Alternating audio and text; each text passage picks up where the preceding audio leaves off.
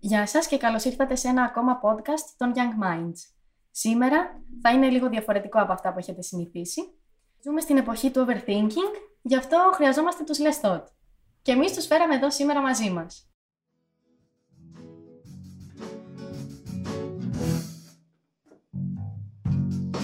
Σάββατο βράδυ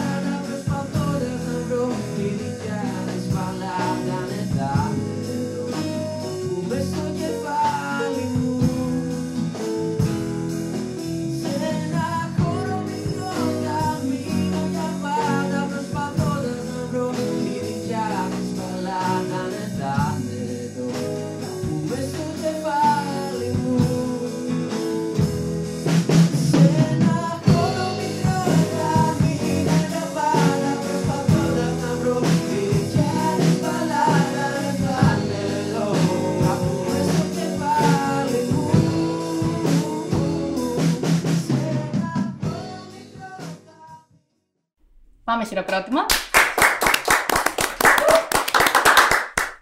Λοιπόν, ας ξεκινήσουμε με το να σας συστήσουμε, γιατί δεν σας ξέρουν και όλοι. Πρώτα, θα πάμε στον Αθανάσιο ή αλλιώς Σάκη ή Θανάση. Ακούει σε όλα τα ονόματα αυτό το παιδί. Ζόγκος, που είναι στην κιθάρα και στη φωνή. Μετά έχουμε τον Κώστα Πέτα, πιάνο και φωνή. Πάνος Βιδάκης στα drums. Hello. Σοκράτης Ζάχος στο σαξόφωνο. Βασίλης Ρουάν στην κιθάρα, ο γνωστός Βασίλης σε όσους έχετε έρθει στα live, ξέρετε. Και ο Γιώργος Θεοδωρόπουλος στον μπάσο. Καλησπέρα και από μένα. Λοιπόν, ε, μην ανησυχείτε, το Insta των παιδιών θα σας το δώσουμε στο τέλος για όσους ενδιαφέρονται. Ας ξεκινήσουμε με τις ερωτήσεις που έχουμε να σας κάνουμε. Λοιπόν, πώς γνωριστήκατε και πώς προέκυψε η ιδέα του συγκροτήματος; Καλησπέρα, είμαι ο Πάνος. Το όλο εγχείρημα ξεκίνησε πριν ε, ε, τρία χρόνια, ναι, πριν τρία χρόνια στο φυσικό. Ήταν την πρώτη μέρα ουσιαστικά που εγώ ως φοιτητής ήρθα στο, στη σχολή. Ουσιαστικά κάθομαι δίπλα στο μάθημα με, με τον Κώστα και τον Σάκη, γνωριζόμαστε, πηγαίνουμε μετά για ένα σουλάκι, ένα καφέ τέλος πάντων. Αρχίζουμε και μιλάμε για, τα, για τις ζωές μας και τα λοιπά. Μου λέει ο Σάκης ότι παίζει κιθάρα, ο Κώστας πιάνο. Τους λέω, εγώ μόλις ξεκίνησα drums, γιατί ήταν κάτι που ήθελα από μικρός να κάνω και συνεχώς δεν έβρισκα ποτέ την ευκαιρία και τα χρήματα για να το ξεκινήσω. Μόλις μπήκα στο πανεπιστήμιο σκέφτηκα ότι ή θα το κάνεις τώρα ή δεν θα το κάνεις ποτέ, οπότε σκέφτηκα ότι θα το κάνω τώρα και ήταν πραγματικά σαν να ήρθαν εξ ουρανού τα δύο παιδιά και σκεφτήκαμε να κάνουμε μια μπάντα.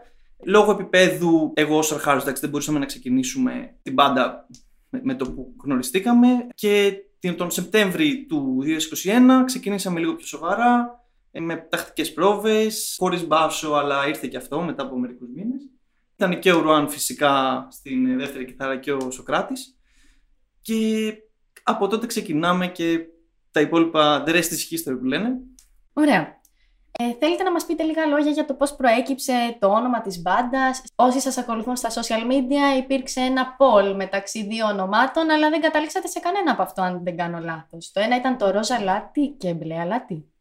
Ε, γενικά το όνομα νομίζω μας βγήκε στο πρώτο live art που κάναμε στα γενέθλια του Πάνου και επειδή όντως είχαμε σκεφτεί αρκετή ώρα και πολλές μέρες τι όνομα να βγάλουμε και είχαμε σκεφτεί πολλά ονόματα, άλλα ωραία, αλλά προφανώς όχι τόσο ωραία. Είπαμε να πάμε με αυτό που σημαίνει λιγότερη σκέψη και αυτό ήταν. Ήταν ιδέα κάποιου από εσάς ή όλοι μαζί το σκεφτήκατε; Μάλλον η ιδέα του Ρουάν πρέπει να είναι. Δηλαδή, είχαν υπάρξει διάφορες σκέψεις στο τραπέζι και απλά ο μαγικός εγκέφαλος του Σας Ρουάν ήρθε τη μια συνέθεσε και έφτιαξε το Less Thought. Μάλλον συνεχίζουμε με αυτό το όνομα. Είναι κάτι πολύ ρευστό. Κάτι... Είναι πολύ δύσκολο να βρεις κάτι στο οποίο να συμφωνήσουν έξι άτομα. Και το Ναι, όνομα σίγουρα. ήταν ένα από, αυτό, από αυτά τα ζητήματα που μας δυσκόλεψαν. Ωραία, ωραία. Τι είδους μουσική παίζετε, παιδιά; Κυρίως rock. Κινούμαστε στα, στα πλαίσια του soft rock και του blues rock.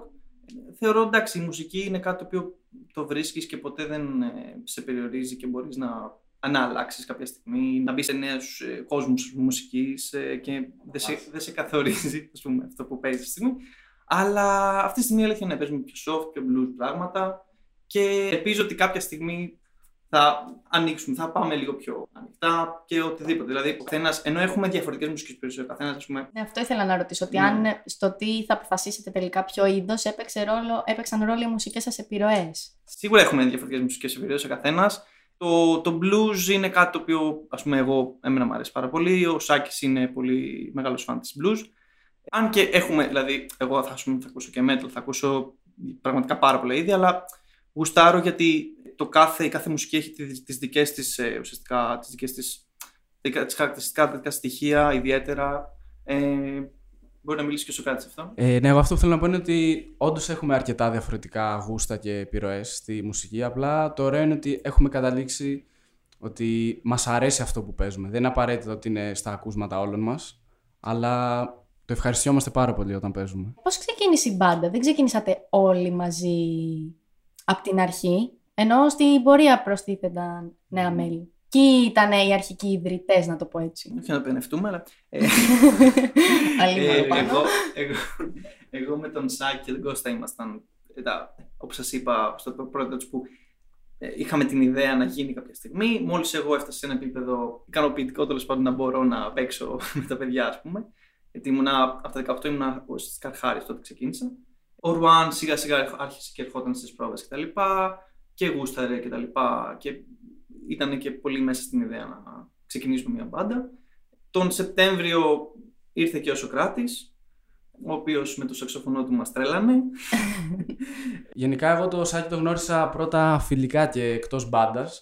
Και απλά είχα πάει ένα σπίτι, ε, στο σπίτι του μια μέρα μες στην καραντίνα και είχα πάρει το σαξόφωνο και ξεκινήσαμε να παίζουμε. Και μου είπε ότι είχε την ιδέα με τα παιδιά, με τον Πάνο, τον Κώστα και τον εαυτό του, να ξεκινήσουν μια μπάντα. Και προφανώς ήμουνα και εγώ μέσα και μετά ξεκινήσαμε. Τέλεια. Άρα όλοι παίζατε κάποιο μουσικό όργανο από μικρή, εκτός από τον Πάνο που είπε ότι ήταν αρχάριος και ξεκίνησε μόνος του, είστε αυτοδίδακτοι. Εγώ έπαιζα κιθάρα κλασική μέχρι την τρίτη γυμνασίου και μετά σταμάτησε τελώ. Ξαναξεκίνησα μέσα στην καραντίνα την πρώτη. Να παίζω ηλεκτρική κιθάρα. Οπότε παίζω γύρω 1,5 χρόνια περίπου. Ε, μόνος σου ή με κάποιο δάσκαλο Ε, ηλεκτρική. ξεκίνησες; Ηλεκτρική ξεκίνησα μόνος μου. Πες και έπαιζα σε οδείο. Οι υπόλοιποι; Εγώ έκανα πιο μικρός μαθήματα μπάσου. Είναι κλασική ερώτηση πάντα το γιατί ξεκίνησα τον μπάσο Ναι, σε αυτό όντως. το σημείο. Γιατί δεν έκανες πιάνο, γιατί δεν έκανες κιθάρα. Ναι, για πες μας. Απλά και τα δύο μου αδέρφια παίζανε ένας drums, ο άλλος κιθάρα και ήθελα να, διαφ- να διαφέρω. Είμαι μια Οπότε ήταν ξεχωριστή στην αρχή χελωνιφάδα. να κάνετε εσείς μπάντα μεταξύ σας, τα τρία αδέρφια, αλλά σου προέκυψαν οι λες τότε στην πορεία. Ε, ναι, τώρα έχουμε πάει σε μια άλλη μουσική οικογένεια. Τον Lestot. Και αυτό, εγώ έκανα μικρό μπάσο. Λόγω Πανελληνίων είχα σταματήσει να ασχολούμαι. Και μέσα στην καραντίνα ήταν μια διέξοδος γενικά το να ασχολούμαι με τη μουσική και άρχισα να ασχολούμαι πάλι παραπάνω. Και να είμαι πιο δημιουργικός και να βλέπω αλλιώς το όργανο. Εγώ μικρός ήμουνα στη φιλαρμονική του Δήμου Αγρινίου. Ήμουνα από 10 χρονών ουσιαστικά παίζω σαξόφωνο. Το θέμα μετά ήταν ότι δεν ήταν πολύ ωραία στη φιλαρμονική, δεν μου άρεσε γιατί απλά πηγαίναμε, μας έδιναν τα κομμάτια που ήταν να παίξουμε και απλά βγαίναμε έξω και τα παίζαμε. Μουσική θεωρία, ας πούμε, μηδέν, δεν ενδιαφέρονταν κανείς για να μάθουμε. Οπότε και εγώ είχα μια παύση γύρω από τα, 13, από τα 12-13 μέχρι τα 16-17, δεν πολύ ασχολούμουν. Και μετά όταν ήρθα στο πανεπιστήμιο είπα να το ξαναξεκινήσω γιατί όντως μ' άρεσε και τώρα κάνω πραγματοποιώ ένα όνειρό μου, μπορώ να πω. Εγώ ξεκίνησα στα 15 μου μαθήματα κλασικής κιθάρας. Διέκοψα για τις Πανελλήνιες λόγω φόρτου εργασίας. Ε, αλλά Μόνος σου. Ξεκίνησες. Όχι, ε, έκανα σε δύο και μαθήματα θεωρίας και κλασικής κιθάρας και συνέχισα ανακαλύπτοντας την blues και τη rock περισσότερο με την ηλεκτρική και συνέχισα μόνος μου ουσιαστικά μέχρι και τώρα. Επίσης έκανα, έχω κάνει μαθήματα φωνητικής. Γράφεις και κομμάτια δικά σου, να πούμε σε αυτό το σημείο. Ναι, και ναι. στίχους και μουσική. Ναι, σωστά. Γράφω από τα 16 μου περίπου. Ναι. Θα σε ρωτήσω παρακάτω, αναλυτικά θέλω να μας τα πεις. Και εγώ ξεκίνησα πιάνο και γενικά σε οδείο από τρίτη δημοτικού. Ω, πολλά Ε, χρόνια. ναι, Είσαι ο κλασικό- μόνος που έχεις ξεκινήσει τόσο νωρίς, αν δεν κάνω λάθος. Ε; ναι. Το κλασικό πιάνο δεν μ' άρεσε. Δεν μπορώ να πω ότι μ' άρεσε. Δεν διάβαζα κιόλας. ε, και, και τρίτη γυμνασίου το, το έκοψα. Και επειδή μ' άρεσε να παίζω μουσική και να τραγουδάω, ξέρω εγώ, συνέχισα μόνος μου. Ποτέ, ποτέ δεν το άφησα δηλαδή. Και αφού σταμάτησα. Να προσθέσω και εγώ κάτι για μένα και είπα από τα περισσότερα. Εγώ δεν το σταμάτησα ποτέ γιατί δεν είχα ξεκινήσει λόγω. Ναι. Οπότε το ξεκίνησα στα 18 μου, μόλις μπήκα στο πανεπιστήμιο. Από τα την εφηβεία μου θυμάμαι τον εαυτό μου να μόλις ό- όσο άκουγα ένα τραγούδι να προσπαθούσα να βρω το beat, να θέλω να, παί- να παίζω το beat. Και ουσιαστικά ξεκίνησα στα 18, δεν έχω σχέση δυστυχώς με μουσική θεωρία, αλλά θέλω να αποκτήσω. Και ουσιαστικά με κάποια μαθήματα, ιδιαίτερα με έναν καθηγήτη που όλος τυχαίως έμενε δίπλα μου, ε, ξεκίνησα ιδιαίτερα. Είχα ένα δανειστικό drum set ενός φίλου από το σχολείο και ξεκίνησα με αυτό. Μετά από κάποια στιγμή, μετά από μου φαίνεται 1,5 χρόνο, μετά από αφού δούλεψα τέλος πάντων και έβαλα κάποια χρήματα, κατάφερα να πάρω ένα ε, beginner, ας πούμε, καλό drum set και ουσιαστικά ξεκίνησα λίγο πιο σοβαρά, με περισσότερη δουλειά και τα λοιπά και ήρθε μετά και η μπάντα. Φυσικά η δουλειά δεν σταματάει ποτέ και έχω πάρα πάρα πολλά ακόμα να μάθω. Μάλιστα. Αν κάποιος αποφάσισε, π.χ. εγώ, αποφάσισε αύριο να ξεκινήσει ένα μουσικό όργανο. Εγώ είμαι τελείως άσχετη. Πιστεύετε θα μπορούσα μόνη μου να μάθω. Τι θα έπρεπε να κάνω; Εγώ θα έλεγα ότι τη σήμερα ημέρα Μην γενικότερα είναι ξεκινήσεις καν, μάλλον θα μου έλεγες. Εσένα ειδικά, ίσως ναι. Ε, αλλά ναι, θα έλεγα ότι είναι πάρα πολύ εύκολο σήμερα να ξεκινήσει κάποιος ένα μουσικό όργανο. Καθώς υπάρχουν ε, όργανα από κιθάρες και πιάνα, οτιδήποτε, που είναι αρκετά οικονομικά, ας πούμε. Και πλέον στο YouTube υπάρχουν τα πάντα. Τα πάντα. Για έναν πολύ αρχάριο μέχρι για έναν πολύ εξελιγμένο μουσικό, ας πούμε. Οπότε, ναι, είναι αρκετά εύκολο. θα Απλά θέλει χρόνο αυτό έτσι. Δεν, δεν γίνεται χωρίς εξάσκηση και Επιμονή. επιμονή. Μιας που είπατε για χρόνο. Συνδυάζεται η σχολή με την πάντα. Να πούμε την αλήθεια ή το ψέμα; Μόνο Γενικά- αλήθεια στο podcast. Είναι λίγο δύσκολο. Π.χ. ειδικά το, το αερινό εξάμενο ήταν λίγο δύσκολο να βρούμε όλη κάποια μέρα Ναι, αυτό με τις πρόβες να, σας, βρ- έτσι. να κάνουμε πρόβες γιατί διαφορετικά μαθήματα, διαφορετικές ώρες, κάποιοι δουλεύουμε, Διαφορετικές σχολές. διαφορετικές σχολές κιόλας. Ναι, τα ωράρια. Οπότε βέβαια. ήταν αρκετά δύσκολο, αλλά επειδή το θέλαμε πολύ νομίζω το καταφέραμε. Πρόβες που κάνετε συνήθως; Ε, κάνουμε κυρίως στο Μετσόβιο, στο στούντιο του Μετσοβίου. Είναι ένα δωρεάν στούντιο που παρέχει το, η σχολή. Τέλεια. Τόσο πηγαίνουμε, κάνουμε και εκτός του Μετσοβίου, σε στούντιο πιο ειδικά, επαγγελματικά. να το λέμε. Κλιματικά. Ναι. Τα οποία είναι το Woodstock, ε, το Tribal Εκεί πληρώνετε. και εκεί πληρώνουμε ναι, με την ώρα. Είναι ακριβά. Εντάξει, ακριβά δεν θα έλεγα. Είναι νομίζω normal τιμές για αυτό που μας Άρα προσφέρουν. μπορεί να ανταπεξέλθει οικονομικά κάποιος φοιτητής που θέλει να. Ναι, ναι. Εμείς είμαστε και ασχοληθεί. έξω, οπότε... Αυτό είμαστε και έξι, οπότε μοιράζονται τα, Τα έξοδα. έξοδα. ωραία, ωραία. Μέσα στην μπάντα υπάρχουν διαφωνίες ή είστε όλο με γάλα. Λοιπόν, από τη στιγμή που είμαι συνήθως εγώ αυτός που διαφωνεί με τις ιδέες των υπολείπων, επιλέγω να απαντήσω. Αντιδραστικός. Αντιδραστικός. Είναι θέμα διαφορετικών προσεγγίσεων. Δηλαδή, όπως είπα και πιο πριν, άμα είναι έξι άτομα, είναι πραγματικά αδύνατο να βρεις μια κοινή γραμμή ναι, σε δεν μπορούν να οποιοδήποτε συμφωνούν όλοι. ζήτημα ε, τεθεί. Δηλαδή, μιλάμε για το λόγο. Μιλάμε για το όνομα. Μιλάμε για πολύ πιο ουσιώδη πράγματα. Θέματα μουσικής προσέγγισης. Πώς γράφουμε. Προς τα που κινούμαστε. Είναι πολύ δύσκολο να μπορέσεις να επικοινωνήσεις. Αλλά από τη στιγμή που υπάρχει καλή διάθεση από όλους και μία πίστη σε αυτό που κάνουμε και σε άλλο σεβασμός, μαθαίνεις να κάνεις υποχωρήσεις και να βλέπεις πράγματα με την οπτική πλευρά των άλλων.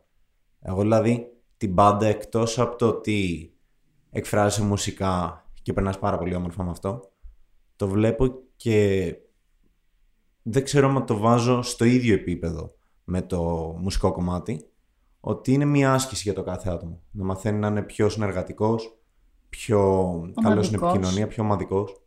Εγώ βλέπω ότι βελτιώνομαι σε αυτό το πράγμα με τον καιρό. Ναι, σίγουρα. Πιστεύω. Δεν ξέρω τώρα η υπόλοιπη ομάδα, άμα διαφωνεί, άμα τους δυσκολεύω πολύ. Ποιος ασχολείται κυρίως με την ομάδα, βασικά με την εικόνα της ομάδας προς τα έξω, με τα social media, με το ποιος θα κλείσει τα Σε live; αυτό το σημείο πρέπει να ευχαριστήσουμε τον Παναγιώτη το Βιδάκη, ο οποίος ασχολείται πραγματικά πάρα πολύ με την εικόνα μας στα social media. Ακολουθήστε παιδιά τους Let's Thoughts στο Instagram και στο Facebook. Α, έχουν και κανάλι στο YouTube. Πλέον ναι, πλέον ναι. Και νομίζω μπορεί να μας πει περισσότερο ο ίδιος για, για αυτό. Ε, θα σας πω περισσότερα. Καταρχάς το προφίλ μας είναι les.thought.band για όποιον ενδιαφέρεται. Ασχολούμαι εγώ λίγο παραπάνω με τα social media. Δυστυχώς ή ευτυχώς η εικόνα είναι κάτι το οποίο είναι πολύ σημαντικό ειδικά για μια μπάντα. Αν και πραγματικά ώρες ώρες, ξέρετε, ο, ο χρόνος που μου παίρνει κάτι τέτοιο είναι, είναι πολύς και ακόμη υ- υπάρχουν κάποιες, όσο αρχίζεις και ασχολείσαι με αυτό το πράγμα, υπάρχουν κάποιες λεπτομέρειες που, δεν, που σε ενοχλούν και πρέπει να τις φτιάξεις συνεχώς και δεν μπορείς και γίνεται λίγο εκνευριστικό μετά με το σημείο, αλλά είναι κάτι το οποίο πρέπει να γίνει και το έχω αναλάβει εγώ, με βοηθάει και κάπως και ο Ρουάν σε αυτό. Οπότε ναι, ε, ασχολούμαι λίγο παραπάνω. Άλλαξαμε και λόγο πρόσφατα. Να πείτε μας γι' αυτό. Ποιος ε, έφτιαξε το logo; Ε, το λόγο η αλήθεια είναι το φτιάξαμε όλοι μαζί. Το προηγούμενο ήταν Σε ένα υπέροχο site. Ναι. Είχαμε ένα λόγο πιο παλιά το οποίο ήταν λίγο πρόχειρο, λίγο πιεστήκαμε γενικά. Για να βγει για το γρήγορα λόγο. επειδή έρχονταν και το Πιεστήκαμε- Θα σου, live. πω, θα σου πω γιατί. Ναι, ουσιαστικά πιεστήκαμε επειδή ε, μετά από το, από το live που κάναμε στο πάρτι μου, στο σπίτι μου, ε, νιώθω ότι πολλοί σκέφτεστε πώς διάολο έγινε ένα live σε ένα, σε ένα σπίτι τέλος πάντων. Οπότε μετά από το πάρτι είχαμε ήδη, μιλάγαμε ήδη με μια, με μια άλλη μπάντα και προσπαθούσαμε να κανονίσουμε το live. Τους Cherry Branding, επίσης follow στα Shout παιδιά. out. Πολύ καλή. λοιπόν, όπως είναι φυσικό, μας πίεζαν τα παιδιά για να βγάλουμε logo κτλ. Ε, Κάναμε λίγο μια πρόχειρη δουλειά και τη στείλαμε. Οπότε ήμασταν όλοι, δεν ήμασταν όλοι τόσο ικανοποιημένοι και μόλις βρήκαμε το χρόνο, μετά από το, και αυτό το live, μετά είχαμε και άλλα δύο live, στη, το ένα στην αρχιτεκτονική του ζωγράφου και το άλλο στη, στο φεστιβάλ των πολιτιστικών ομάδων ε, των ε, ΦΕΠΑ.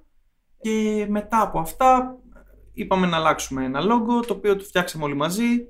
Το ανεβάσαμε ε, χθες, μου φαίνεται, το καινούριο μας. Αυτό. Πώς είναι εύκολο να κλείσει κάποιος live και να συνεννοηθείς, να, να βρεις το μαγαζί καταρχάς; Για μένα νομίζω είναι, ήταν πολύ πιο εύκολο από ό,τι περίμενα γενικότερα. Και η αλήθεια είναι ότι τα περισσότερα μαγαζιά δεν τα ενδιαφέρει τόσο πολύ πώς ακούγεσαι. Επομένως, εντάξει. Θα έλεγα ότι και μια αρχάρια μπάντα ας πούμε, που δεν τρέπεται τόσο μπορεί να κάνει ένα live σχετικά εύκολα. Δηλαδή, απλά και εμείς προσεγγίσαμε ας πούμε, κάποια μαγαζιά, πήγαμε και μιλήσαμε και κάπως έτσι τα κλείσαμε. Ας πούμε. Δηλαδή, δεν ήταν κάτι παραπάνω. Δεν τα κλείσε ο manager μας, ας πούμε. Ο Πάνος. και μετά είναι ότι αν έχουμε και αν κάνουμε ξέρω εγώ, ένα live, ξέρω εγώ, το πρώτο μας, μετά έχουμε κάποιο υλικό που μπορούμε να δείξουμε και σε διάφορα μαγαζιά. Βέβαια, είναι οπότε πιο εύκολο είναι μετά. ακόμα πιο εύκολο. Ωραία. Τι τραγούδια παίζετε κύριος, βασικά ποια είναι η αγαπημένη σας μπάντα; Εντάξει, είμαι λίγο μόνο Maidenάκιας, αλλά σαν αγαπημένη μπάντα, ναι, ίσως το πω τους Maiden. Εγώ δεν ξέρω αν έχω κάποια πολύ αγαπημένη Ή μπάντα. τραγουδιστή μπορείς να μας πεις, δεν είναι ανάγκη μπάντα. Πρώτο έτος μου 'μαθε ο Σάκης στον John Mayer και εψηλό έχω λιώσει και ακούω πολύ. Μ' αρέσει. Κλασικά mainstream rock κομμάτια από μπάντες. Arctic Monkeys. Οι υπόλοιποι; Μπάντες Oasis και Red Hot κυρίως ακούω. Εμένα παρότι όσοι με ξέρουν μάλλον τους έχω κουράσει. Μία είναι η αγάπη μου, ο Mac Miller. Όταν κινείσαι και σε διαφορετικά στυλ, αλλάζουν οι αγάπες σου. Ανάλογα με την περίοδο της ζωής σου, υπάρχουν άλλες αγάπες. Αλλά άμα έπρεπε να πω έναν καλλιτέχνη, είναι ο Μακ. Δεν, δεν το συζητάω. Εμένα γενικά μου αρέσει πάρα πολύ classic rock και ευχαριστιέμαι πάντα όταν την ακούω. Ε, αγαπημένο συγκρότημα θα πω ACDC. Και γενικά η φάση με το σαξόφωνο μου αρέσουν κομμάτια τύπου το September από Earth Fire, Earth, Wind and Earth, Fire. Wind and Fire. Γάμανε. Και γενικά μου αρέσει αυτή η φάση τύπου soul και funk 70s, 80s που έχουν πολλούς τραγουδιστές, πολλά όργανα, αυτά. Ναι, όπως είπε και ο Κώστας, εγώ ε, ακούω πολύ John Mayer και με έχει πειράσει και πολύ στη μουσική που γράφω. Αλλά ναι, γενικότερα δεν θα λέω ότι έχω κάποια αγαπημένη μπάντα, ας πούμε. Πιο πολύ αγαπημένο είδος, ας πούμε, και ύφος. Και τώρα στην Δεν μου πάντα τι αρέσει αρέσει. κανένας. Μόνο εαυτός μου. Και, και τώρα στην μπάντα τι αρέσει; Να παίζει πιο πολύ. Αρχικά μας αρέσει πάρα πολύ να παίζουμε τα δικά μας τα κομμάτια. Ναι, αυτό ήθελα να ρωτήσω. Πιο πολύ δικά σας παίζετε στα live σας ή άλλων. Είναι Νομίζω μισά μισό-μισό ε. περίπου Ναι, το και εγώ σύνολο. αυτό θα έλεγα. Γενικά νομίζω μας αρέσει και επειδή έχουμε και αρκετά όργανα να βρίσκουμε κομμάτια που έχουν χώρο για να, να παίξεις όλο το κάθε όργανο ας πούμε. Αυτό που νομίζω είναι ωραίο και στα live σας είναι ότι το κάνετε και δικό σας το κομμάτι. Δεν είναι ότι το τραγουδάτε σαν, το τραγου- σαν τον τραγουδιστή. Βάζετε μέσα το δικό σας στίγμα. Αλλιώς δεν έχει και νόημα, έτσι. Σωστά. Γιατί εντάξει μπορεί να τα ακούσουμε, να μας αρέσει, απλά στις πρόβες μπορεί να μας έρθει μια ιδέα που μας αρέσει ακόμα περισσότερο, οπότε Πρέπει να βάζεις το δικό σου στυλ γενικά όσο μπορείς. Για να δείχνεις και τη δουλειά σου και τι σου αρέσει και, να... και πώς πώς εκφράζεσαι μέσω της μουσικής. και φαίνεται και πιο ωραίο κιόλας. Αν το ευχαριστιόμαστε εμείς, σίγουρα θα το ευχαριστηθεί και το κοινό, μάλλον. Τέλεια. Και τώρα μια ερώτηση που νομίζω αφορά πιο πολύ εσένα, Σάκη, γιατί εσύ γράφεις τραγούδια. Τι γράφεις πρώτα συνήθως, στίχους ή μουσική; Δεν υπάρχει κανόνας. Είναι ανάλογα πώς κάθεται κάθε φορά, πώς μου έρχεται, ας πούμε. Δεν μπορώ να το περιγράψω αλλιώς, απλά μου έρχεται. Αλλά ναι, συνήθως γράφω πρώτα τη μουσική και μετά το στίχο. Από πού επηρεάζεσαι για τη μουσική; Συνήθως από jam, από εξάσκηση όταν παίζω μόνος μου. Ας πούμε, μπορεί κάτι να μου έρθει που να μου φανεί ενδιαφέρον ή από κάποια ιδέα, ας πούμε, που μπορεί να έχω ακούγοντας κάτι από κάποιο ερέθισμα. Η στίχη σου, Η στίχη από πού μου- παίρνεις έμπνευση; Οι στίχοι μου συνήθως αντανακλούν τα συναισθήματα που μπορώ να έχω για κάτι την αντίστοιχη χρονική στιγμή ή χρονικό διάστημα της ζωής μου. Ποιο είναι το αγαπημένο σου τραγούδι από αυτά που έχεις γράψει; Ή δεν έχεις, δεν μπορείς να διαλέξεις; Το ναι, λέει. Είναι σαν να τον ρωτάς ποιο είναι το αγαπημένο του παιδί. Δεν... Νομίζω είναι λίγο δύσκολο. Μπορώ να ξεχωρίσω το εσύ και το Σάββατο βράδυ, θα πω. Και θέλω και η μπάντα να μας πει ποιο είναι το αγαπημένο τραγούδι από τον Σάκη. Σάββατο βράδυ. Α, όλοι. Κι εγώ προς Σάββατο βράδυ κινούμαι. Ε, εμένα μου αρέσει πολύ το τραγούδι της πόλης από όλα αυτά που παίζουμε. Και εμένα και εμένα, τραγούδι της Γιατί πόλης. δεν ξέρω, αισθάνομαι και τους στίχους αρκετά, οπότε I like it. Εγώ θα κάνω διαφορά. Εμένα μου αρέσει το ναι και το αλλάζει τον κόσμο πέρα πάνω. Α, ναι, και αυτό. Αλλά ναι. Κυρίως δεν ξέρω, μου αρέσει το feel του αλλάζει τον κόσμο. Θα το ακούσετε και live ε, όσοι έρθετε. Υπάρχει κάποιος μουσικός ή κάποιο συγκρότημα γνωστό ή ξένο που θα θέλατε να συνεργαστείτε; Τώρα μιλάμε και φανταστικά, έτσι. Μπορεί να γίνεται κάποια μέρα, δεν ξέρεις. Έχουν υπάρξει προτάσεις από άλλους μουσικούς να συνεργαστούμε και είμαστε ανοιχτοί σε τέτοιες ιδέες και θα μας άρεσε να συνεργαστούμε με άτομα που κινούνται και σε άλλα μουσικά ρεύματα. Ωστόσο πάντα είναι δύσκολο να βρεις τον συγχρονισμό τόσο με τους άλλους καλλιτέχνες όσο και εντός της μπάντας, όσο και το να συμφωνήσουμε. Επειδή πραγματικά σίγουρα επαναλαμβάνομαι, αλλά είναι δύσκολο έξι άτομα να συμφωνήσουν και ποτέ δεν θέλουμε να κάνουμε ένα, να πούμε α, δημοκρατικά θα ψηφίσουμε, οι τέσσερις θέλουν, οι δύο δεν θέλουν, άρα θα γίνει έτσι. Προσπαθούμε να βρίσκουμε κάτι το οποίο θα ικανοποιεί τους πάντες, κάποιος περισσότερο, κάποιος λιγότερο, δεν μπορείς να τα έχεις όλα. Αλλά επειδή ξεφεύγω πάλι, τώρα με ποιους θα θέλαμε να συνεργαστούμε είναι, νομίζω γυρνάμε πάλι σε υποκειμενικές ε, προσεγγίσεις. Ο- Εγώ θα πω με τον Mac Miller. ναι, με Δεν αυτούς που μπορούμε. είπατε ότι σας αρέσουν Ναι, ο καθένας θα πει την ατομικά. αγαπημένη του καλλιτέχνη. Από Έλληνες εμένα μου αρέσουν οι Ουσουρούμ πολύ και θα μου άρεσε να κινούμασταν εκεί. Θα έλεγα ότι είναι αρκετά νωρίς για κάποια συνεργασία τέτοια. Ναι, λέμε Ειδικά- ρε παιδί μου, τι έχετε στο μυαλό σας, τι θα θέλατε, ποιο θα ήταν το όνειρό σας. Προ το παρόν πρέπει να είμαστε επικεντρωμένοι στο να βγάλουμε και ένα δικό μας κομμάτι. Να υπάρχει δικιά μας δουλειά έξω. Και μετά κοιτάμε και τις συνεργασίες. Εγώ νομίζω θα ήταν πάρα πολύ ωραίο προσωπικά τύπου να. Όχι απα- σαν συνεργασία, κάτι αντίστοιχο με το μουσικό κουτί που κάνει Πορτοκάλογλου. Και από ξένους καλλιτέχνες θα ήταν ωραίο προσωπικά νομίζω να παίξουμε. να συνεργαστούμε με τον Bruce Springsteen, το σαξοφωνίστα που έχει, ο οποίος δυστυχώς έχει πεθάνει. Εγώ ιδανικά θα ήθελα κάποια στιγμή να ανοίξουμε κάποια μπάντα μεγάλη ελληνική. Ακούω πολύ την ελληνική σκηνή, την ελληνική rock σκηνή. Θεωρώ ότι έχουμε πάρα πολλά και καλά ονόματα. Βλέπε Σάτρας, βλέπε Def Radio, βλέπε και στη metal σκηνή. Δεν ξέρω αν θα μπορούσαμε να παίξουμε Vodka Juniors. σωστά. Και διάφορα άλλα, διάφορες άλλες μπάντες και στη metal σκηνή. Δεν ξέρω αν θα παίζαμε metal μπάντες, αλλά θεωρώ δεν υπάρχει περιορισμός στη μουσική. Είπατε πριν να κυκλοφορήσετε δικό σας κομμάτι. Θεωρείτε ότι είναι εύκολο να ηχογραφήσεις ένα κομμάτι; δεν θα ήταν κάτι το οποίο θα μπορούσε να το χαρακτηρίσει εύκολο. Θέλει χρόνο, θέλει και χρήματα. Αλλά στην τελική αυτό που χρειάζεται είναι να υπάρχει θέληση, να βγει το κομμάτι, να... Τώρα δεν ξέρω αν ρωτάς και τον, τη διαδικασία. ναι, ναι, περίπου. ναι, για τη Ωραία. διαδικασία. Η διαδικασία, κοίταξε να δεις. Σίγουρα είναι να βρεις ένα καλό στούντιο για να ηχογραφήσεις το κομμάτι, να μπορέσεις ουσιαστικά να το βγάλεις σωστά, να έχεις ένα άτομο το οποίο θα σου κάνει το mixing, θα σου κάνει το mastering και έπειτα να βρεις συνήθως ή μπορείς να βρεις κάποια μικρή εταιρεία ε, distributing που θα σου κάνει publish το κομμάτι σε Spotify, YouTube και όποια άλλη πλατφόρμα μπορείς να σκεφτείς. Ή ουσιαστικά να το ανεβάσεις και μόνος σου. Βέβαια υπάρχουν κάποια θεματάκια με το copyright εκεί πέρα. Συνήθως αυτή είναι η διαδικασία. Οι υπόλοιποι πώς και δεν γράφετε κομμάτια, δεν σας αρέσει, δεν το έχετε σκεφτεί ποτέ, θα θέλατε, δεν έχετε χρόνο; Ε, να πούμε ότι ο βασίστας μας κάνει προσπάθειες και, και γράφει.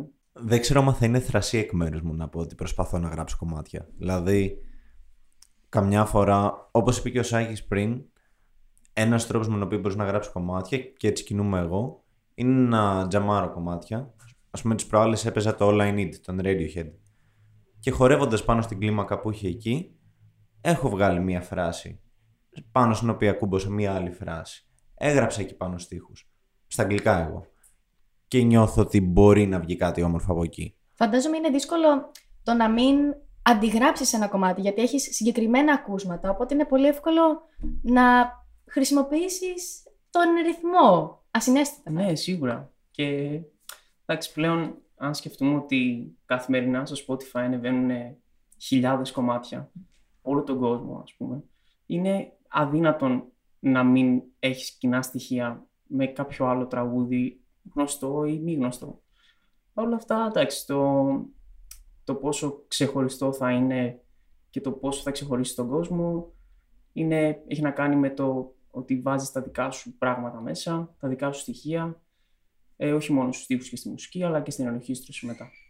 Ναι, αυτό δηλαδή όταν για να γράψεις μία μελωδία και να είναι ολό δικιά σου, θεωρώ ότι είναι πολύ δύσκολο γιατί έχεις ακούσματα. Εσείς πώς γράφετε μια μελωδία, ποια είναι τα ακούσματά σας, ενώ ποια όργανα θα χρησιμοποιήσετε, ποιος θα είναι ο ρυθμός, αυτό πώς προκύπτει; Εγώ προσωπικά, ας πούμε, γράφω με την κιθάρα μου.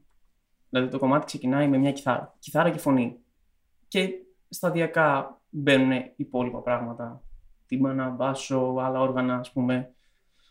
Που, εντάξει, αυτό και με τη βοήθεια των παιδιών και είτε οι ιδέες που έχω π.χ. μόνος μου ναι, να προσθέσω πράγματα. Όπως ο Τσάρλι Πούδη, για παράδειγμα, στο τελευταίο του κομμάτι που ήταν και από τα αγαπημένα σωσάκι, έχει τον ήχο ενός διακόπτη ενδιάμεσα μέσα στο τραγούδι. Οπότε αυτό σκέφτηκα, περίμενα να μου πεις και εσύ κάτι τέτοιο φαντασμαγορικό. Ότι Α, ακούω αυτό στον δρόμο και λέω, θα το βάλω. Αυτός είναι τρελός, δεν είναι. Δεν είμαστε όλοι musical genius, ξέρω. Εντάξει. Με απογοήτευσες.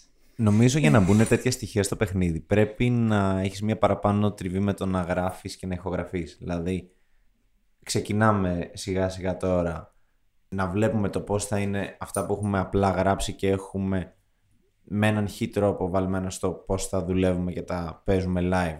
Να δούμε πώς θα είναι στο στούντιο. Και αποκτώντας εμπειρία εκεί θα μπορέσεις να προσθέσεις και άλλα στοιχεία έτσι, πιο παιχνιδιάρικα και εκτός του συμβατικού τρόπου σκέψης. Να παίξεις με λούπες, να παίξεις με φωνές, να τις κάνεις οτιδήποτε. Υπάρχουν άπειρες δυνατότητες και εφόσον έχεις τη διάθεση να πειραματιστείς μπορούν να βγουν πάρα πολύ όμορφα πράγματα. Ακόμα και με έναν απλό διακόπτη. Και όσον αφορά με τους τοίχου, όπως έχει πει και ο Σάκης, γενικά θέλει συνεχής, προ- συνεχή προσπάθεια και συνεχή τριβή ουσιαστικά. Ναι, αυτό. Δηλαδή να Σαν γράφεις. φυσική, τι άλλο θα λέγατε; ε, Όπως όλα τα πράγματα τη ζωή, άμα δεν τα δουλεύεις, ε, σίγουρα θα γράψεις κάτι. Άμα ξεκινάς να γράψει, πούμε τώρα, θα γράψεις κάτι, θα κριντζάρεις το πιθανότερο. Αλλά όσο γράφεις, όσο έχεις τριβή και γράφεις κι άλλους τοίχου κι άλλους τοίχου, γενικά όλο αυτό δουλεύει. Δεν, δεν έχω γράψει, αλλά φαντάζομαι ότι κάπως έτσι δουλεύει. Θα σκίσεις χαρτιά, Εκθετικά. Όχι, θα άλλη σκίσεις φυσική. χαρτιά, θα σκίσεις ε, στίχους προηγούμενους που έχεις γράψει και όσο το δουλεύεις, θα καταλήγεις σε κάτι ακόμη καλύτερο που θα αρχίσει να σ' αρέσει. Και ο- ο Σάκης με γράφει πάρα πολλά χρόνια. Και αυτός υποθέτω ήταν σε ένα σημείο στην αρχή το οποίο ήταν σε φάση. Τι είναι αυτά που γράφω. Αλλά έχει αρχίσει και είναι πια τώρα σε ένα επίπεδο το οποίο γράφει όμορφα και αυτό έχει έρθει μέσω της προσπάθειας και μέσω της συνεχής τριβής με αυτό. Ναι, εξελίσσεσαι Πες σιγά μου σιγά. παραπάνω και εσύ. Ναι, σίγουρα. Εγώ, εγώ αρχικά δεν μπορούσα να γράψω τύπου στα ελληνικά στην αρχή. Γιατί μου βγαίνανε σε κομματάκια δημοτικού. Οπότε αποφάσισα να άρχισα να γράψω στα αγγλικά. Οπότε τα πρώτα μου τραγούδια που έγραψα ήταν στα αγγλικά. Και να γράφεις Αλλά- σαν ποιηματάκια γυμνασίου. Η αλήθεια είναι ότι δεν ξέρω που είναι και το πεντάγραμμο που έγραφα τότε. Οπότε δεν έχουμε αποδείξεις. Αυτό, αυτό πρέπει Ε, να, λες το, τυχαία. να το βρεις. Δηλαδή, αν θυμάμαι καλά, από την τρίτη ηλικίου, νομίζω και μετά, άρχισα να έπιασα πάλι τον ελληνικό στίχο. Που ίσως ορίμασα λίγο παραπάνω. Και... Αλλά ναι, ισχύει αυτό που λέει ο Πάνος. Έχει να κάνει με την τριβή όπως με όλα τα πράγματα. Ήμουνα πολύ. Εγώ πριν ήμουνα πολύ ενάντια στον ελληνικό στίχο, αλλά όπως είπε και ο Σάκης, ορίμασα εγώ κάποια στιγμή και κατάλαβα ότι ε, ο ελληνικός στίχος καταρχάς είναι, αυ- είναι η γλώσσα που μιλάμε. Δηλαδή, σίγουρα είναι πιο εύκολο. ε, Μπορεί για κάποιους να φαντάζει πιο εύκολο να γράψουν στα αγγλικά, ας πούμε, αλλά είναι σίγουρα πιο εύκολο να γράψεις τα ελληνικά γιατί είναι η γλώσσα που μιλάς, μπορείς να εκφραστείς ακριβώς. Αλλιώς είναι η μητρική σου Ναι, γλώσσα, ναι, ναι. βέβαια. Ναι. Ό,τι εκφράζεις μπορεί να το, να το πεις ακριβώς. Μπορεί, ας πούμε, στα αγγλικά να θες να πεις κάτι, αλλά να μην λέγεται έτσι στα αγγλικά. Πρέπει να, να μην μπορείς να το αγγλοποιήσεις ουσιαστικά. ναι, μια έκφραση που χρησιμοποιούμε εμείς εννοείς, για παράδειγμα. Οπότε νιώθω ότι η, η καλύτερη. Είναι ανάλογα με την πάντα, αλλά γράψτε στα ελληνικά και γράψτε κι άλλο κι άλλο και όπου καταλήξετε. Γενικά μην δεν χρειάζεται να το φοβάστε.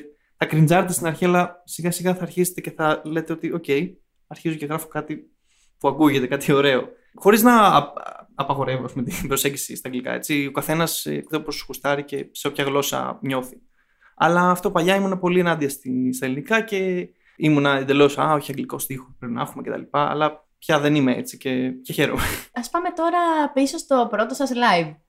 Όσοι ήμασταν εκεί το θυμόμαστε, είχε μεγάλη επιτυχία, ήταν sold out. 300 και άτομα, αν δεν κάνω λάθος, κόψατε τόσα εισιτήρια. Το πλήθος παραλυρούσε από κάτω, πανό, ιστορίες. Χαμός. Πώς νιώσατε πριν παίξετε, είχατε άγχος; Εγώ προσωπικά ήμουνα πάρα πολύ αγχωμένος. Τρέμανε τα χέρια μου, ξέρω εγώ. Και... Ναι. Ε, αλλά με το που έπαιξα την πρώτη νότα, όλα φύγανε. Γιατί απλά πέναγα καλά. Δεν ξέρω για, για τους υπόλοιπους. Και εγώ στο ίδιο μήκο κύματος πιστεύω κινούμε. Την προηγούμενη μέρα είχα πάρα πάρα πολλά νεύρα και τρομερή ένταση. Και ενώ δεν είμαι τόσο τύπος της γυμναστικής, είπα ναι θα πάω να κάνω σκηνάκι για να ξεδώσω, να, να μου βγει από μέσα μου. Αλλά πραγματικά το άγχος και όλη η πίεση που υπάρχει πριν από το πρώτο live για το μέσο άνθρωπο πιστεύω. Υπάρχουν κάποιοι που είναι πολύ πιο άνετοι, έχουν μια τρομερή αυτοπίθεση. Εγώ τουλάχιστον ήμουν αρκετά αγχωμένος. Αλλά αφού δεν θα πω στην πρώτη νότα, θα πω μετά από τα πρώτα δύο τραγούδια τα οποία βγήκαν ε, clean, ένιωθα άνετα, έλεγα το έχουμε, τα έχουμε κάνει στις πρόβες χιλιάδες φορές, είμαστε εδώ για να περάσουμε όμορφα και νομίζω το βγάζαμε κιόλας αυτό έξω. Δηλαδή ο καθένας με τον τρόπο με τον οποίο εκφράζει τη χαρά του, το έβγαζε.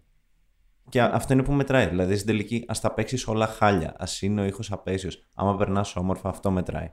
Ναι, κάνατε χαμό, διασκέδασε ο κόσμος από κάτω, τραγουδάγανε, ουρλιάζανε.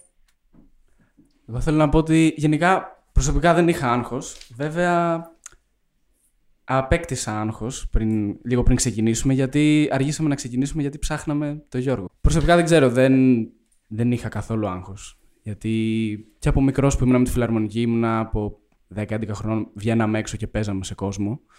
Οπότε, Ήσουν εξοικειωμένος με αυτό. ναι, ναι, και δεν ξέρω, μου φάνηκε πολύ φυσιολογικό να ανέβω σε μια σκηνή και να παίξω. Έχουμε έναν fearless ε, σαξοφωνίστα, όπως ακούτε. Ε, Πάντως σίγουρα το ένα καλό κοινό σε βοηθάει full στο να φύγει το άγχος. Δηλαδή, shout out στο κοινό.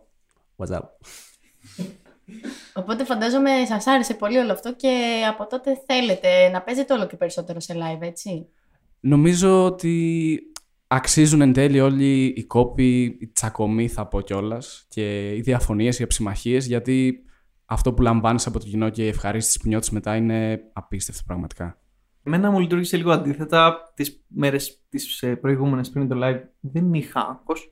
Ήμουνα πολύ pumped up τέλος πάντων και πολύ ενθουσιασμένος. Μετά το, το θέμα προέκυψε με το που ανέβηκα στη σκηνή όταν ήταν να παίξουμε. Ψάχναμε τον Γιώργο, όπως προείπαμε. Και μετά ουσιαστικά, μόλις άρχισα και μπήκα στο πρώτο κομμάτι, βγήκε ένα αγχωτικό τέλος πάντων πράγμα και με επηρέαζε. Ναι, αλλά μετά τα άσπασε όλα με τα drums εκεί. Τα η ένιωσες αλήθεια είναι, ναι, πόνος. τα άσπασα, εντάξει. Έχει να κάνει με αυτό. Δηλαδή, νομίζω δεν υπάρχει μουσικός που στην πρώτη του live εμφάνιση να μην έχει άγχος. Και όχι μόνο στην πρώτη. Ναι, αυτό πήγα να πω. Έτσι Πέρα από το δεν είναι Σοκράτη, και στις εντάξει, αυτά άλλες. ξερούνται. Ξερούνται τέτοια άτομα. Και Ε, στις άλλες δεν νιώθετε άγχος. Πάλι έτσι ε, μου λίγο φαίνεται, μου παραγωγικό φαίνεται, ναι, άγχος μου φαίνεται, πριν. ναι, δεν Νομίζω είναι suspense, δηλαδή ανυπομονούμε να παίξουμε. Αγωνία. Δεν ξέρω κατά πόσο είναι άγχος απαραίτητα. Είναι άγχος η αλήθεια. Μου φαίνεται, δηλαδή, είναι ανάλογο και το μουσικό, αλλά θεωρώ ότι στις πρώτες εμφανίσεις είναι σχεδόν guaranteed ότι θα έχεις άγχος. Και ίσως είναι και κάπως καλό, γιατί φαίνεται ότι σε νοιάζει τι θα παίξεις, τι θα, τι θα βγάλεις στο κοινό. Αλλά σίγουρα όσο παίζεις, όσο αποκτάς εμπειρία με live εμφανίσεις, αυτό σιγά σιγά φεύγει. Γιατί καταρχάς ξέρεις από ένα σημείο και μετά, όσο έχεις τριβή με αυτό, ξέρεις τι θα παίξεις, ξέρεις τι θα, τι θα βγάλεις και σιγά σιγά αυτό φεύγει. Α πούμε, να αναφέρω χαρακτηριστικά του εγώ, για κάποιο λόγο στο δεύτερο live είχα περισσότερο άγχος από το πρώτο. Κι εγώ, κι εγώ. Είναι διάφορα πράγματα όμως που σε επηρεάζουν. Δηλαδή από, από τον χώρο, από κάτι ίσως να πάει. Δηλαδή, εγώ έχω, έχω ένα πράγμα το οποίο είναι. Αν πάει κάτι στραβά, έστω και κάτι μικρό, τύπου ξέρω εγώ, χάσω το, το λεωφορείο, ξέρω εγώ. Είναι κάτι τέτοια μικροπράγματα. Αλλά το θέμα είναι και ο χώρος. Δηλαδή, είχαμε κάποια θεματάκια στο δεύτερο μας live, τα οποία λίγο κάπως μας επηρέασαν, δεν είχαμε τον, την απαραίτητη ενέργεια από το κοινό, όχι από την άποψη της διαρρύθμισης του χώρου, το οποίο δεν το ξέραμε και ακριβώς ότι θα είναι έτσι. Τέλος πάντων, υπάρχουν διάφορα πράγματα που μπορούν να δημιουργήσουν άγχος. Το θέμα είναι στην τελική να γουστάρεις και να το ζεις. Αυτή, αυτό έχει τη μεγαλύτερη σημασία για μένα. Να το ζεις γιατί αυτό έχει σημασία.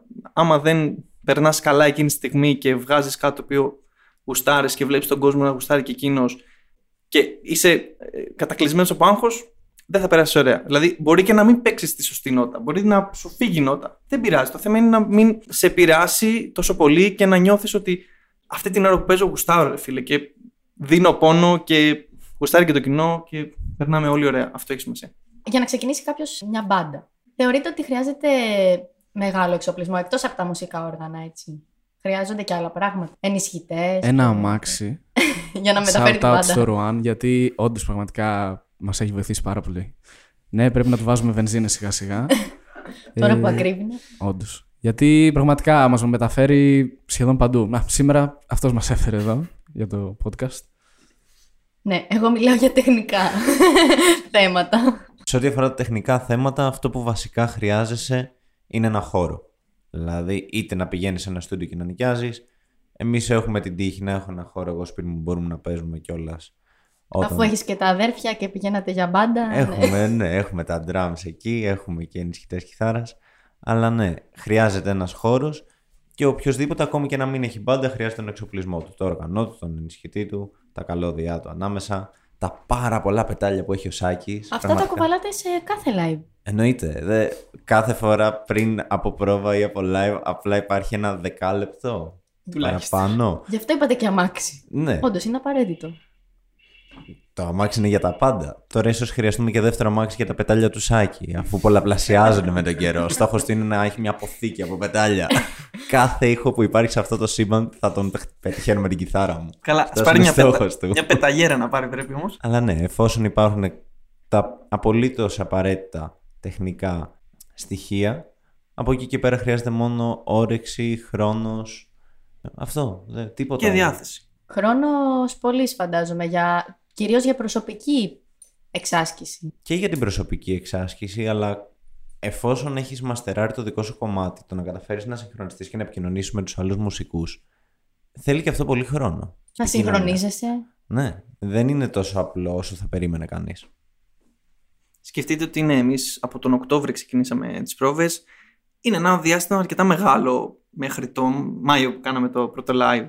Το οποίο ήταν όλο το διάστημα δέσιμο, πρόβε, θέλει δουλειά. Αυτό έτσι δεν είναι. Δεν έρχεται από τη μία μέρα στην άλλη, ξεκάθαρα. Εντάξει, ψάχναμε και μπασίστα έτσι. Ναι, και ευτυχώς δέσαμε κάπως γρήγορα με τον Γιώργο. Ήρθε ο Γιώργος Ελγενάρη και άρχισε Φλεβάρι. Και σιγά σιγά δέσαμε και με τον Γιώργο. Εμείς ήμασταν δεμένοι αρκετά. Και σιγά σιγά και ο Γιώργος μπήκε στο όλο group. Με εννοείται και άλλες πρόβες που συνεχίσαμε. Έδεσε και αυτός μαζί μας. Και, και εν τέλει το έχει σημασία γιατί τότε, μόλις δέσεις και νιώθεις ότι αρχίζει και βγάζεις κάτι που είναι ωραίο και ακούγεται, τότε μπορείς να ψάξεις για live. Δεν πας κατευθείαν, Α, ψάχνω για live. Θέλει δουλειά. Πες μας, Ρουάν. Τίποτα, Ότι ήταν ολοκληρωμένο, δηλαδή. Και πριν ακουγόμασταν, μια χαρά. Ας μην... Ναι, όχι, δεν είπα αυτό. Θέλω να Θέλει πω. σημείο τελειότητας. Ναι. να το φτάσει σε σημείο τελειότητας. Ναι, και να πούμε ότι παρόλο που ο Γιώργος ήταν ένα άτομο και ένα όργανο που πολλοί θεωρητικά λένε ότι δεν έχει νόημα και δεν ακούγεται και το ένα και το άλλο, το οποίο δεν ισχύει. Ε, Είναι πάρα πολύ βασικό όργανο τον Πάσο. Δηλαδή, παρόλο που είναι ένα άτομο, ενώ εμείς ήμασταν full δεμένοι, ήρθε και αποσυντονιστήκαμε αρκετά. Δηλαδή, μας πήρε λίγος χρόνος έτσι ώστε να δεθούμε πάλι, να μπορούμε να ακουγόμαστε ως ένα σύνολο, ας πούμε. Δεν είναι απλή υπόθεση αυτό, θέλω να πω. Shout out στον Μπάσο και στον Μπάσο μας και γενικά στον Μπάσο σαν όργανο είναι εξαιρετικό και εγώ το γουστάρω πολύ και αν και όλοι λένε υπάρχουν όλα τα memes στα κλασικά με τους μπασίστες όχι, απλά όχι. τον Μπάσο γαμάει, εντάξει. Μου φαίνεται, Γιώργο, θα σου πάρει τη δουλειά ο Πάνος και θα αρχίσει να παίζει μπάσο. Πολύ πιθανό. Είναι και ο Πάντος, είναι και ο Ρουάν που χθες μου έλεγε θέλω να μάθεις μπάσο. δεν ξέρω, δεν φοβάμαι Νομίζω ότι θέλουν να σε αναχωρώ βγάλουν. σιγά σιγά. Ναι, αυτό θέλουν να σε βγάλουν υπογείως. Θα κάνουμε bass orchestra. Εγώ απλά προσπαθώ να επεκτείνω τις μουσικές γνώσεις μου. Δεν έχω τίποτα υποχθόνιο, αν ξέρεις. Ποια είναι τα μελλοντικά σας σχέδια; Τα- και τα όνειρά σας για την μπάντα.